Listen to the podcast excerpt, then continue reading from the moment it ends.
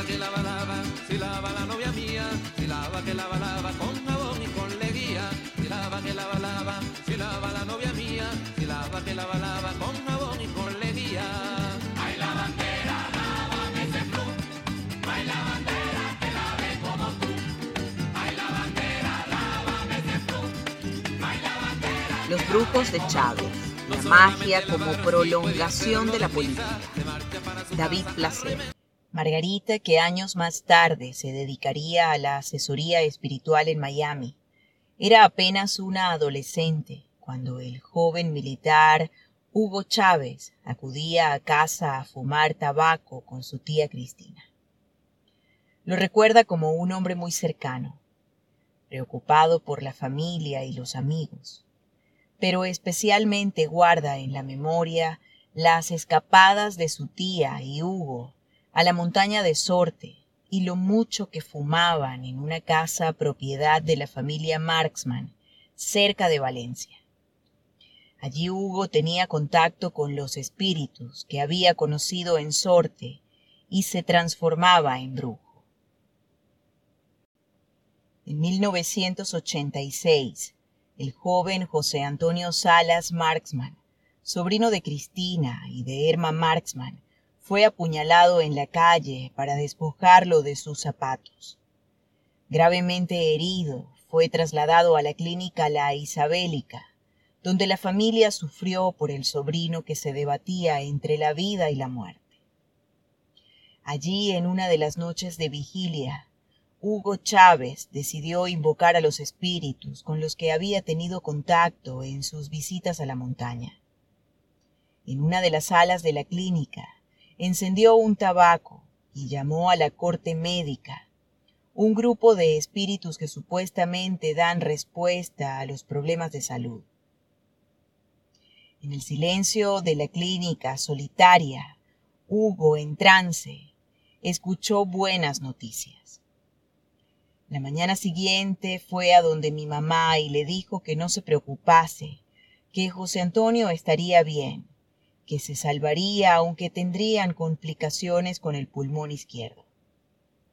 Mi mamá no le dio mucha importancia, pero pocos minutos después, uno de los médicos se acercó y le dijo que mi hermano comenzaba a recuperarse, pero que el pulmón izquierdo necesitaría tratamiento. Quedó muy impresionada porque Hugo había acertado en el diagnóstico, explica Margarita Marxman.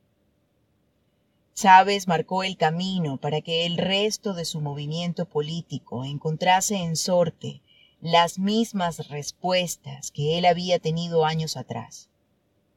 Después de la visita en calidad de candidato, los santuarios de Juana de Dios fueron visitados por políticos locales, militares y jefes de las policías de la zona, todos bajo la influencia del gobierno los dirigentes socialistas predicaban políticas de igualdad y condena al materialismo en la plaza pública, pero en la privacidad de los templos, con los espíritus y los velones por testigos, pedían ascensos y dinero. En 2008, un aspirante a la alcaldía de Cocorote, una población cercana, se presentó en los templos de Juana de Dios. Era Marcial Valenzuela, un joven con escasa experiencia política y con dificultades para expresarse en público. Estaba decidido a presentarse como candidato a la alcaldía, pero quería ayuda espiritual para combatir su problema, la oratoria. Ese hombre no sabía ni hablar. Pidió para que mejorara su expresión oral, para que se comunicara mejor en público Juana de Dios accedió a hacerle el trabajo. Y ganó, explica uno de los colaboradores de la sacerdotisa. Valenzuela estaba dispuesto a todo para lograr sus propósitos políticos. Joven y con ambición, hizo gran amistad con Juana de Dios. Siguió sus consejos y cumplió con cada ritual según revela su entorno. Contra todo pronóstico, pudo imponerse al resto de aspirantes de su partido y finalmente obtuvo la alcaldía.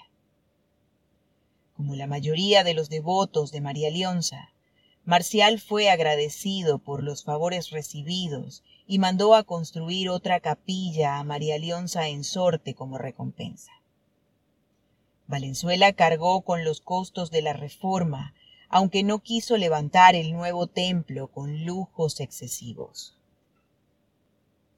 Unos bloques y un techo de zinc antes de asumir el poder. El alcalde visitaba con frecuencia el recinto de Juana de Dios. Acudía a orar y a hacer sesiones de espiritismo cada semana pero el ascenso político le impidió continuar con los mismos rituales y construyó un altar propio para invocar a los espíritus desde la privacidad y comodidad de su casa. Los brujos de Chávez, la magia como prolongación de la política. David Placer.